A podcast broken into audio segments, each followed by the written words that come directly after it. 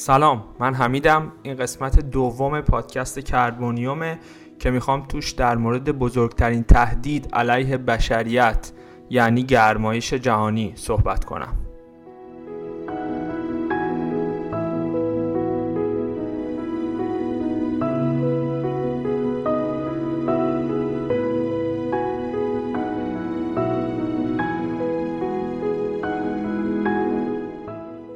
گرمایش زمین یا تغییرات اقلیمی در کنار اتفاقاتی مثل زمین لرزه، طوفان، سونامی، همهگیری، جنگ هسته‌ای و تروریسم از بزرگترین تهدیدات علیه بشریت محسوب میشه. توی اکثر جاها که سرچ بکنیم در واقع همین تغییرات اقلیمی جزو مهمترین یا مهمترین خطر علیه بشریت شناخته میشه. حالا اول ببینیم این گرمایش جهانی یا گرمایش زمین یا تغییرات اقلیمی چیه؟ به افزایش معنیدار دمای زمین و اتمسفر زمین توی دراز مدت نسبت به زمانهای قبل از انقلاب صنعتی گرمایش زمین گفته میشه. دلیل اصلیش افزایش غلظت در واقع گازهای گلخانه‌ای و از مهمترینشون کربن دی اکسید و متان توی جو غلظت این گازهای گلخانه‌ای توی جو تا قبل از انقلاب صنعتی حدوداً 275 ppm یا part per million بوده. از بعد از انقلاب هسته‌ای و حدود سالهای 1800 میلادی این غلظت این گازها بالاخص غلظت کربن دی اکسید به شدت توی جو زمین افزایش پیدا کرده و در حال حاضر یه چیزی در حدود 410 20 ppm غلظت گاز کربن دی اکسید توی جو زمینه. این گازها باعث میشن که این گرمایی که از طریق خورشید به زمین می‌رسه نتونه راحت از جو خارج بشه و در واقع توی جو زمین و اتمسفر زمین به دام بیفته. در حال حاضر تخمین زده میشه که ما یک چیزی در حدود یک و دو دهم درجه سانتیگراد به شکل میانگین زمین گرمتر از قبل از زمانهای قبل از انقلاب صنعتی شده. حالا چرا انقلاب صنعتی انقدر مهمه؟ چون انقلاب صنعتی با توجه به در واقع دستاوردهایی که بشر داشت تونست با استفاده گسترده از سوختهای فسیلی مثل زغال سنگ و بعدتر نفت و گاز تونست به در واقع دستاوردهای صنعتی خیلی زیادی برسه. کسی نمی‌تونه اینو منکر بشه که رفاهی که بشر الان داره حتی آزادی که بشر الان داره رو مدیون همین سوختهای فسیلیه. اما به قول خارجی ها هیچ ناهار مجانی وجود نداره. استفاده از این سوختهای فسیلی و استفاده بیش از حد از این سوختهای فسیلی باعث شده که قلزت این گازهای گلخانه‌ای توی جو بالا بره و این باعث بشه که زمین نسبت به قبل گرمتر بشه. حالا این گرمایش جهانی چه عواقبی می‌تونه با خودش داشته باشه؟ می‌تونه عواقبی مثل زیادتر شدن اتفاقات مخرب محیط زیستی مثل سیل، خشکسالی، طوفان، بالا اومدن سطح آب دریاها به خاطر کم شدن یخها در قطب شمال و قطب جنوب و یخچالهای طبیعی و همینطور کاهش تنوع زیستی یا بایودایورسیتی بشه. یکی از در واقع همون جوری که گفتم دلیل اصلی این اتفاق استفاده گسترده از سوختهای فسیلی بوده. حالا ببینیم که توی جهان الان ما چطوری داریم انرژی مورد نیازمون رو تأمین می‌کنیم. در حال حاضر بیش از 80 درصد انرژی جهان از سوختهای فسیلی تأمین میشه. حدوداً 27 درصد از زغال سنگ که در واقع مخربترین و آلوده کننده ترین نوع سوخت های فسیلیه. بعدش حدودا 33 درصد نفت و 24 درصد گاز طبیعی انرژی ما رو داره تامین می‌کنه. از این 80, 80 درصد سوختهای فسیلی. حدودا 11 درصد دیگه هم از منابع تجدید پذیر مثل انرژی خورشیدی، انرژی باد و در واقع انرژی آب یا هایدروپاور داره تأمین میشه. حدودا چهار درصد هم انرژی در واقع هسته‌ای انرژی منبع انرژی هسته‌ای نیاز انرژی بشر رو توی دنیای امروز داره تأمین می‌کنه. حالا ببینیم که چه کارهایی انجام شده که بشه در واقع این گرمایش جهانی رو کنترلش کرد و کجاییم و به کجا خواهیم رفت؟ خب همونطوری که گفتیم یکی از مهمترین منابع در واقع انتشار گازهای گلخانه‌ای همین منابع سوختهای فسیلی و انرژی در واقع تامین انرژی است. حالا ببینیم کدوم کشورها بیشترین میزان کربن دی اکسید رو دارن توی دنیا منتشر می‌کنن. اول چینه که حدودا سی درصد از کربن دی اکسید دنیا رو چین داره منتشر می‌کنه. مقام دوم امریکاست که بزرگترین اقتصاد دنیاست حدودا 14 درصد. بعد هند حدودا 8 درصد. و بعدش روسیه با حدودا 4.5 درصد. بزرگترین در واقع کشورهایی که در حال حاضر دارن کربن دی اکسید به جو وارد می‌کنن. همونطوری که می‌بینیم سهم چین واقعا محسوسه. یک سوم در واقع کربن دی اکسید دنیا رو یا کربن دنیا رو چین داره منتشر می‌کنه و هند با اینکه الان پر جمعیت ترین کشور دنیا هست حدودا 8 درصد کربن دی اکسید دنیا رو داره منتشر می‌کنه. این برمیگرده به اختلاف در واقع سطح زندگی توی هند و چین که حالا در مورد انرژی و سطح زندگی و یا کیفیت زندگی بیشتر صحبت خواهیم کرد توی قسمت های دیگه. این چیزی که گفتیم برای کشورها وضعیت کنونی در واقع انتشار کربانه اما اگر بخوایم یه تخمینی بزنیم که از سال, 19... از سال 1750 تا 2020 کدوم کشورها بیشتری میزان کربن رو وارد جو کردن مقام اول و امریکا خواهد داشت با تخمینی حدود 420 میلیارد تن CO2 یا کربن. مقام دوم چین داره با حدودا نصف این. میزان 236 میلیارد تن کربن و بعد هم حالا روسیه، آلمان و انگلستان. این نشون میده که کشورهایی که الان به عنوان کشورهای در واقع توسعه یافته محسوب میشن توی طول زمان بیشترین میزان کربن رو وارد جو کردن و مسئول در واقع وضعیت گرمایش زمین در حال حاضر این کشورهای پیشرفته اند حالا بیشتر به این مسئله می‌پردازیم. اگه بخوایم از نظر صنایع مختلف هم به این در واقع وضعیت انتشار کربن نگاه بکنیم صنعت انرژی یه چیزی در حدود 73 درصد کربن دی اکسید دنیا رو داره وارد جو می‌کنه. بعد از اون صنعت کشاورزی بعدش صنعت در واقع بازیافت و زباله است که حدود 3 درصد کشاورزی حدود 18.5 درصد و بعد صنایع دیگه مثل صنعت سیمان و صنعت شیمیایی یه چیز دیگه ای در حدود 5 درصد کربن دی اکسید دنیا رو دارن تولید می‌کنن.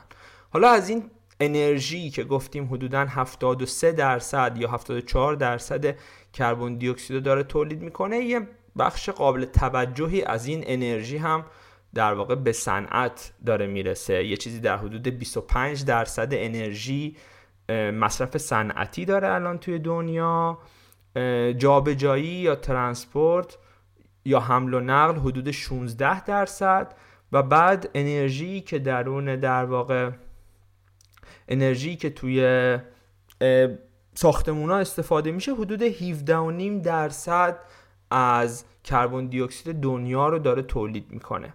پس صنعت یه بخش عظیمیه و حمل و نقل یه چیزی در حدود 16 درصد کل کربن دی اکسید دنیا رو داره تولید می‌کنه. ما این این بخش رو مثلا ما با برقی کردن خودروها هدف قرار دادیم. حالا توی قسمت های آینده میگیم که در مورد هر کدوم از این بخش ها یعنی صنعت، کشاورزی، حمل و نقل چه برنامه هایی داریم و چجوری می‌خوایم ازشون کربن زدایی بکنیم.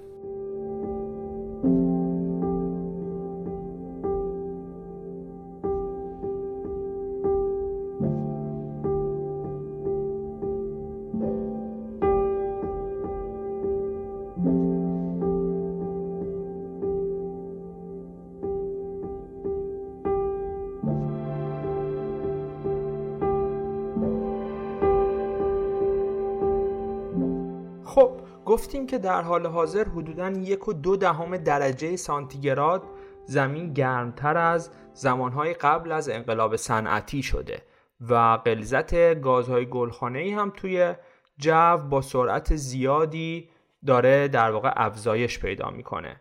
جهان به این نتیجه رسید که اگه بخواد همین جوری پیش بره وضعیت از این هم بدتر خواهد شد. مثلا اگه ما هیچ سیاست گذاری در زمینه کنترل گازهای گلخانه ای انجام ندیم پیش بینی میشه که توی سال 2100 این افزایش دما نسبت به زمانهای قبل از انقلاب صنعتی بین یه چیزی در حدود 4 تا 5 درجه سانتیگراد باشه. اگر با سیاست هایی که الان داریم بخوایم وضعیت رو ادامه بدیم توی سال 2100 به یه چیزی در حدود 2.5 درجه تا 2.9 دهم درجه افزایش نسبت به قبل از انقلاب صنعتی می‌رسیم. و اگه بخوایم وضعیت رو بهتر از چیزی که قرار باشه بکنیم باید سیاست های سختگیرانه تری برای کنترل انتشار گازهای گلخانه‌ای داشته باشیم. در حال حاضر ما حدود 50 گیگاتون کربن سالانه منتشر می‌کنیم. اگه بخوایم به هدف دو درجه سانتیگراد افزایش دما نسبت به قبل از انقلاب صنعتی برسیم باید توی سال 2100 به در واقع شرایط کربن منفی رسیده باشیم. و اگه بخوایم این افزایش دما رو توی یک و نیم درجه سانتیگراد محدود بکنیم باید در واقع توی یه چیزی در حدود سالهای 2060 تا 2070 به انتشار کربن صفر و بعد از اون به انتشار کربن منفی برسیم. که حالا بعدا در ادامه میگیم که معنی این کربن منفی چیه و ما چه هدفی رو از این تکنولوژی هایی که کربن منفی محسوب میشن داریم دنبال می‌کنیم. یکی از دستاوردهای بزرگ در واقع سیاسی توی حوزه کنترل انتشار گازهای گلخانه‌ای توافق پاریس بود. توی سال 2015 حدود 195 کشور توی پاریس توافق کردند که سیاست هایی رو برای کنترل انتشار گازهای گلخانه‌ای مسبب بکنن توی کشورهاشون و این برنامه هاشون رو به این کمیته در واقع IPCC مخابره بکنن که ما چه سیاست هایی رو گذاشتیم. این سیاست ها هم میبایست جوری باشه که ما بتونیم این افزایش دما نسبت به قبل از انقلاب صنعتی رو یه چیزی در حدود دو درجه سانتیگراد و به شکل ایدئال یک, یک و نیم درجه سانتیگراد تا سال 2100 حفظ بکنیم. بعد اتفاقی که افتاد این بود که خیلی از کشورها بالاخص کشورهای پیشرفته اومدن گفتن که با این اصاف اگه بخوایم همچین در واقع دستاوردی داشته باشیم تا سال 2100 باید به شکل گسترده استفاده از سوختهای فسیلی رو کم بکنیم. اما بحثی که کشورهای در حال توسعه می آوردن این بود که کشورهای توسعه یافته با استفاده از منابع سوختهای فسیلی که در واقع منابع انرژی ارزون و قابل اعتماد و سهل الوصولی هستند تونستن توسعه بدن اقتصادشون رو پیشرفت بکنن به سطح زندگی خوبی مردمشون برسن رفاه خوبی داشته باشن. حالا دارن به کشورهای در حال توسعه میگن که نمی بایست از این منابع ارزون و قابل اعتماد انرژی استفاده بکنید و باید برید به سمت منابع تجدید پذیر و سبزتر و سیاست های سختگیرانه تری داشته باشید. مثلا این در حالیه که در حال حاضر حدوداً دو میلیارد نفر توی دنیا به اجاق گاز پاکیزه دسترسی ندارن و حدوداً سه میلیون نفر در سال توی دنیا که بیشتر هم زنان و کودکان هستند به خاطر استفاده از چوب و فضولات حیوانی یا همون بایومس برای غذا پختن دچار مرگ زودرس میشن. توی همچین وضعیتی این کشورهای در حال پیشرفت گفتن که هم کشورهای توسعه یافته باید هزینه هایی که ما داریم به خاطر تغییرات اقلیمی متقبل میشیم رو بپردازن و هم باید به ما کمک بکنن که بتونیم گذار انرژی رو انجام بدیم و به سمت استفاده از منابع تجدید پذیر و دوستدار محیط زیست. حالا بریم. مثلا یکی از اتفاقاتی که باید بیفته اینه که زغال سنگ تا سال 2030 به طور کلی از سبد انرژی کنار گذاشته بشه. یکی دیگه از بخش های توافق پاریس که شاید خیلی بهش توجه هم نشد این بود که کشورهای توسعه یافته زمانت کرده بودند که سالانه حدود 100 میلیارد دلار به کشورهای در حال توسعه برای مقابله با عواقب گرمایش جهانی کمک بکنن. همینطور قرار بود که این در واقع پول صرف حالا گذار انرژی رفتن به سمت منابع پاکتر انرژی مثل گاز طبیعی از زغال سنگ و همینطور توسعه انرژی های سبز توی کشورهای در حال توسعه باشه. یکی دیگه از برنامه‌ای که دولت های توسعه یافته داشتن تا بتونن مسیر رو برای کربن زدایی فراهم بکنن این بود که سیاست گذاری هایی بکنن که سرمایه خصوصی یا پرایوت کپیتال هم با اطمینان بیشتری بتونه توی حوزه انرژی های تجدید پذیر و فناوری های کربن زدایی در واقع سرمایه گذاری بکنه که به بیشتر شدن تکنولوژی توی این حوزه و افزایش استفاده از منابع تجدید پذیر انرژی منجر بشه. یکی دیگه از موانعی که سر راه توافق پاریس قرار گرفت ریاست جمهوری ترامپ توی امریکا بود. این توافق پاریس توی زمان اوباما به عنوان یکی از دستاوردهای دولت دموکرات امریکا در واقع معرفی می شد با اومدن ترامپ و اون نفس جمهوری خواه که موافق در واقع صنایع نفت و گاز و زغال سنگ امریکا بودن و با این استدلال که این توافق پاریس می‌خواد در واقع امریکا رو از نظر اقتصادی محدود بکنه و در نهایت دست بالا رو به چین خواهد داد امریکا از توافق پاریس خارج شد و یک سری از سیاست هایی که در واقع برای مقابله با سوخت های فسیلی برای کربن زدایی از صنایع بود رو کنار گذاشتن و این هم شد یک در واقع سنگی توی کفش این توافق پاریس. با برگشتن یک دولت دموکرات توی امریکا بایدن یکی از اولین کارهایی که کرد این بود که دوباره امریکا رو وارد توافق پاریس کرد و گفت که ما قرار سیاست های سختگیرانه تری رو برای کربن زدایی برای عدم توسعه بیشتر سوخت های فسیلی مثل حالا حفاری توی مخازن نفتی و اینجور موارد انجام بدیم و رسیدیم به کنفرانس کاپ 26 توی گلاسکو بعد از همهگیری کرونا. همهگیری کرونا حالا شاید خیلی هم این توی رسانه ها مطرح شد که همهگیری کرونا زمانی به زمین برای نفس کشیدن داد. توی دوره همهگیری کرونا به خاطر اینکه خیلی از صنایع بسته بودن خیلی از مسافرت ها انجام نمی‌شد کاهش انتشار گازهای گلخانه ای رو ما شاهد بودیم. اما اتفاقی که افتاد این بود که یه سری از کشورهای در حال توسعه با این استدلال توی کاپ 26 در گلاسکو اومدن که کشورهای توسعه یافته اون پولی که زمانت داده بودن باید پرداخت کنن به عنوان هزینه در واقع این گرمایش جهانی رو پرداخت نکردن.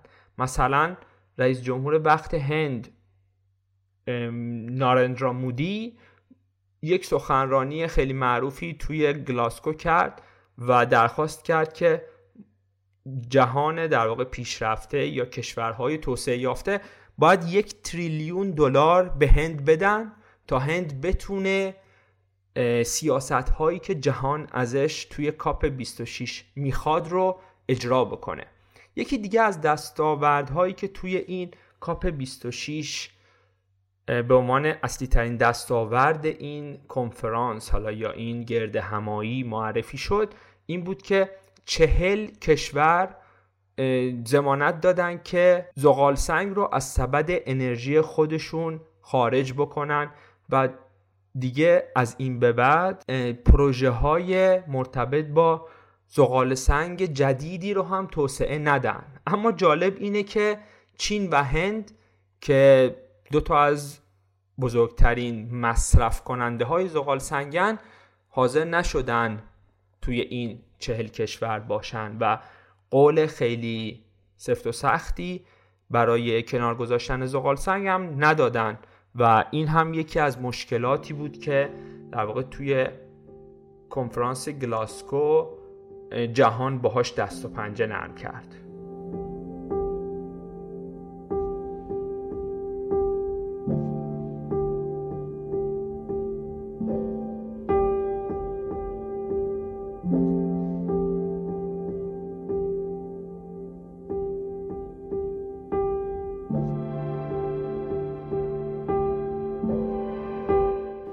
اتفاق دیگه که مثل میخی به تابوت برنامه های جهان برای کنترل انتشار گازهای گلخانه‌ای بود جنگ روسیه و اوکراین بود. این مسئله نشون داد که توی شرایط بحرانی کشورها امنیت انرژی و اقتصاد خودشون رو نسبت به هر چیز دیگه ای اولویت میدن. با قطع شدن دسترسی اروپا به گاز روسیه اروپا به زغال سنگ رو آورد و مصرف زغال سنگ که همونطوری که گفتیم آلوده کننده ترین منبع سوختهای فسیلیه به شکل قابل توجهی زیاد شد و پیش بینی میشه که توی سال 2022 و 2023 اروپا از هر زمان دیگه‌ای زغال سنگ بیشتری بسوزونه و برخلاف انتظار ما توی دنیا هم مصرف زغال سنگ رکورد جدیدی زد چون اتفاقات دیگه‌ای که شاید عواقب همین گرمایش جهانی بود باعث شد که منابع دیگه انرژی مثل انرژی هایدروپاور توی چین به خاطر کم آبی رودخونه ها یا گرم شدن دمای رودخونه توی فرانسه و کار کردن راکتورهای هسته‌ای با ظرفیت کمتر یا کم آب شدن رودخونه ها توی نروژ و تولید هایدروپاور کمتری از سالهای گذشته باعث شد که بیشترین میزان مصرف زغال سنگ رو توی تاریخ شاهد باشیم. گزارش اخیر IPCC میگه که اگه می‌خوایم به برنامه هامون در مورد محدود کردن افزایش دمای زمین بین 1.5 تا دو درجه سانتیگراد نسبت به قبل از انقلاب صنعتی برسیم باید همین الان اقدام کنیم. برای محقق شدن چنین برنامه ای ما بعد از سال 2020 فقط 500 میلیارد تن کربن دی اکسید می‌تونیم منتشر بکنیم. این 500 میلیارد تن معادل 15 سال کربن وارد شده به جو با نرخ کنونیه.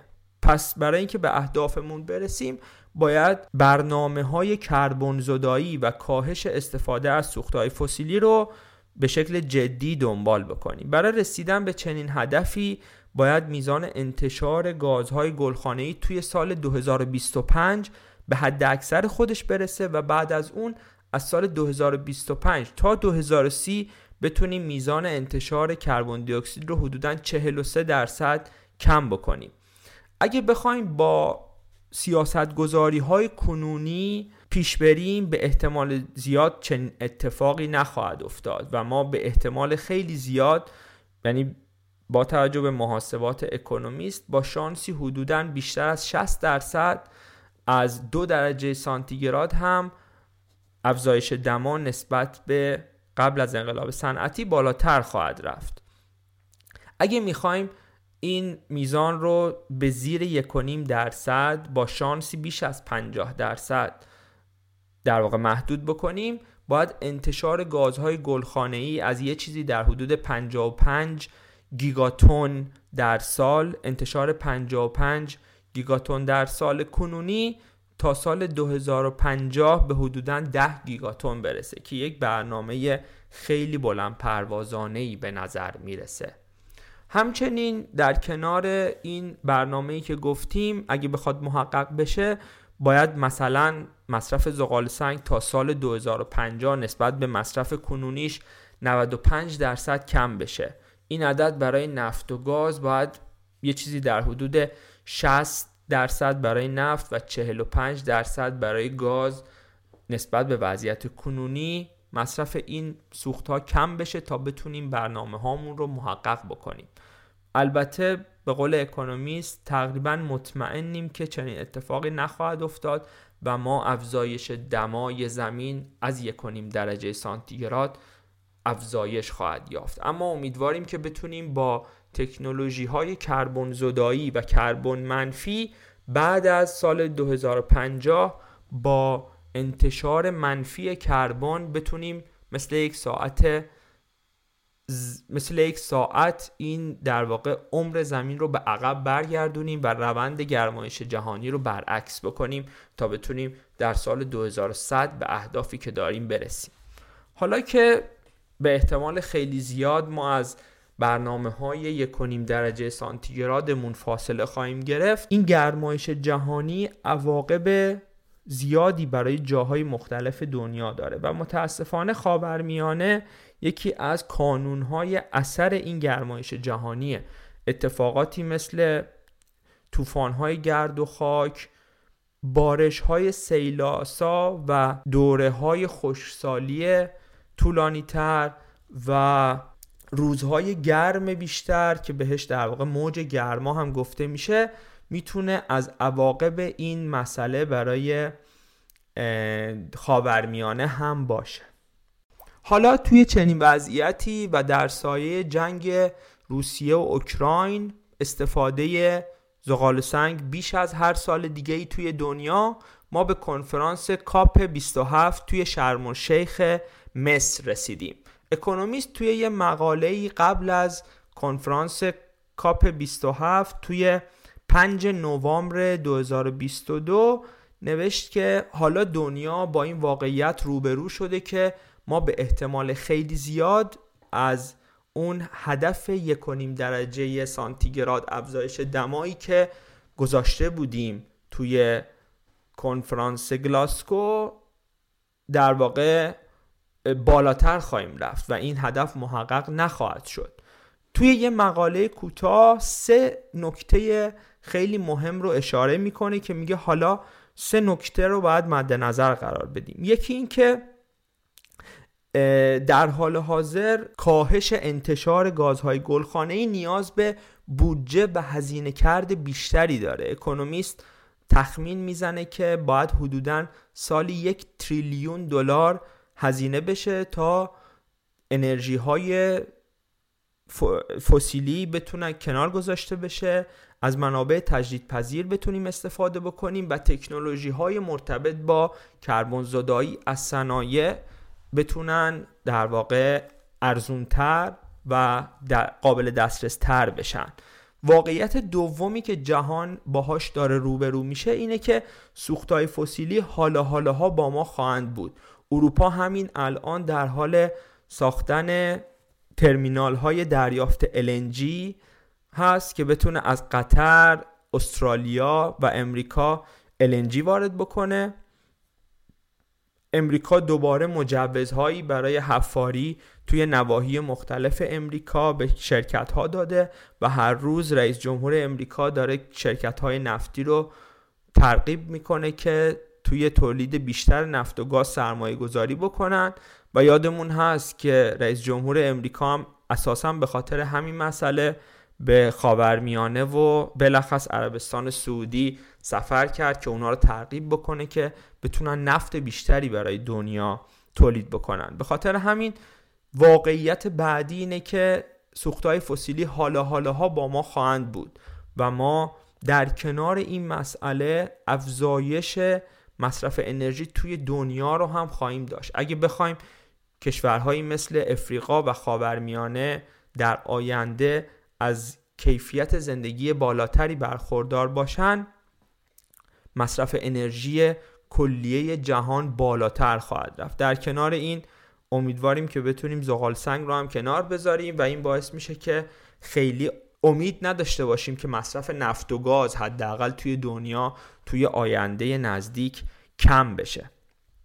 واقعیت سومی که اکونومیست مطرح می‌کنه اینه که میگه حالا که به احتمال خیلی زیاد ما از اون هدف یکونیم درجه سانتیگراد خودمون بالاتر خواهیم رفت از نظر افزایش دمای زمین این مسئله برای دنیا عواقب شدیدی خواهد داشت. مثل آتش سوزی های بیشتر توی جنگل ها مثل سیل های زیادتر مثل خوشسالی های طولانی تر مثل طوفان های بیشتر. پس نکته ای که حائز اهمیته اینه که ما بتونیم خودمون رو برای مقابله با این در واقع اثرات گرمایش جهانی منطبق بکنیم. یعنی تاباوری خودمون رو بیشتر بکنیم. به عنوان یه مثال خاورمیانه رو بررسی می‌کنه و میگه که توی سالهای اخیر آب شط العرب خیلی کم شده و به خاطر کم شدن آب شط العرب و برگشت آب شور از سمت دریا آب شط العرب به شکل قابل توجهی شورتر از قبل شده. میره زندگی دو تا در واقع کشاورز رو توی عراق توی بصره عراق بررسی می‌کنه.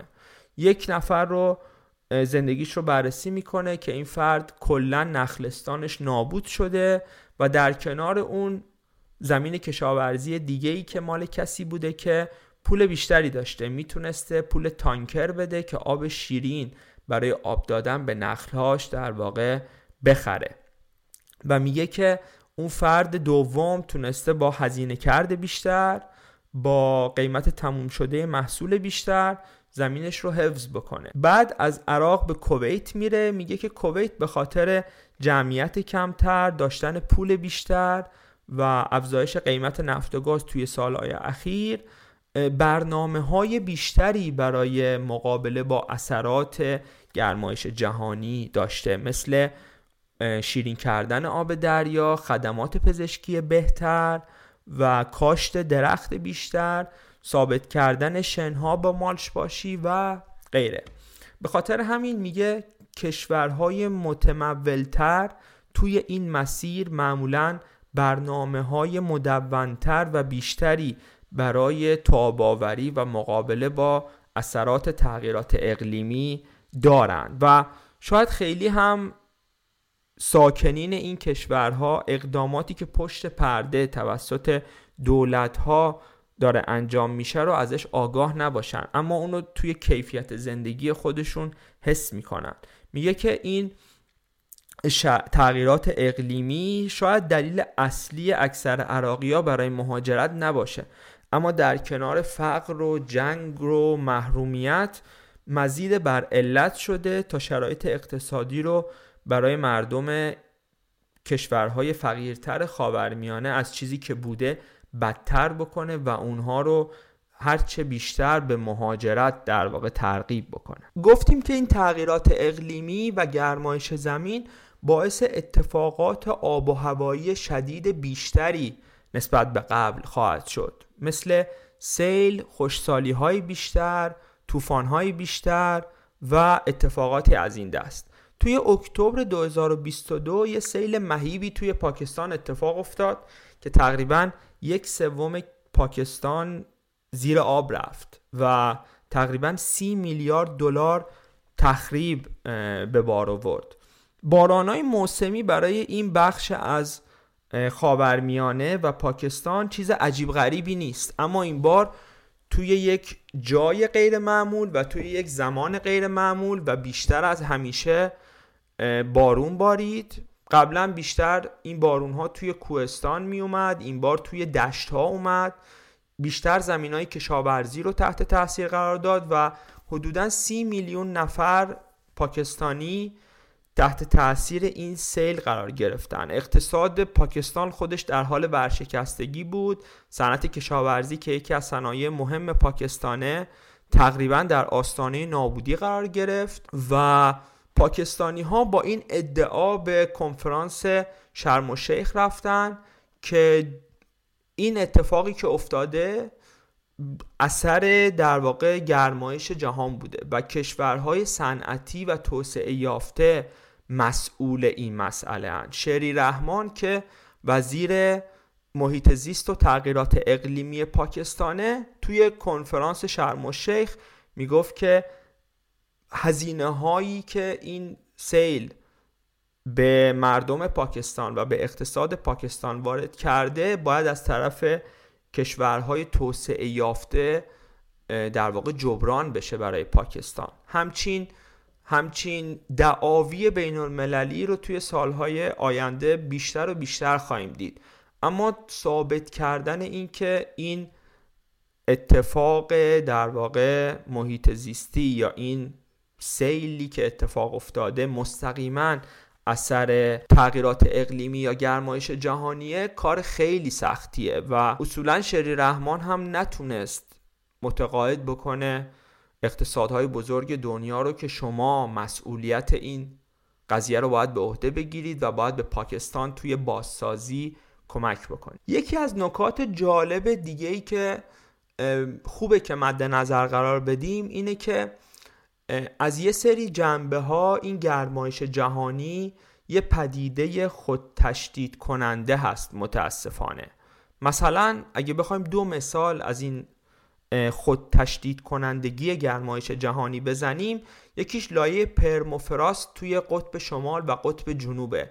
این لایه ها برای مدت های زیاد یخزده بودند و تخمین زده میشه که میزان زیادی از گازهای گلخانه‌ای زیر این لایه یخی که برای سالیان متمادی توی این قطب شمال و قطب جنوب وجود داشته به دام افتاده. حالا توی سال گذشته برای اولین بار دمای این ناحیه از زمین به حدود سی درجه سانتیگراد رسید و یه سری عکس اومده بیرون که واقعا مثل علفزار شده اینجا. تخمین زده میشه که توی لایه پرموفراست حدوداً 550 گیگاتون کربن دی اکسید به دام افتاده. اگه بخوایم مقایسه بکنیم مثلا انتشار کربن دی اکسید آمریکا یه چیزی در حدود 380 90 میلیارد تن و برای ژاپن یه چیزی در حدود 100 میلیارد تنه. مثلا میزانی که کربن دی اکسید ممکنه با آب شدن این لایه پرموفراست قطب شمال و قطب جنوب در اثر گرمایش جهانی آزاد بشه یه همچین عدد قابل توجهی می‌تونه باشه که این خودش باز باعث گرمایش جهانی بیشتر می‌تونه بشه. یکی دیگه از جنبه های خود تشدید کنندگی گرمایش جهانی اقیانوس هاست اقیانوس ها میزان کربن دی اکسید زیادی رو تو خودشون در واقع جذب می‌کنن و همینطور توی لایه های زیرین اقیانوس ها یک مخازن گاز طبیعی به اسم در واقع مخازن هیدراتی وجود داره. اگر این دمای آب اقیانوس ها بالا بره به میزان قابل توجهی ممکنه که این هیدرات ها ذوب بشن و یه حجم عظیمی از گاز متان وارد جو بشه که این خودش دوباره می‌تونه وضعیت گرمایش جهانی رو تشدید بکنه.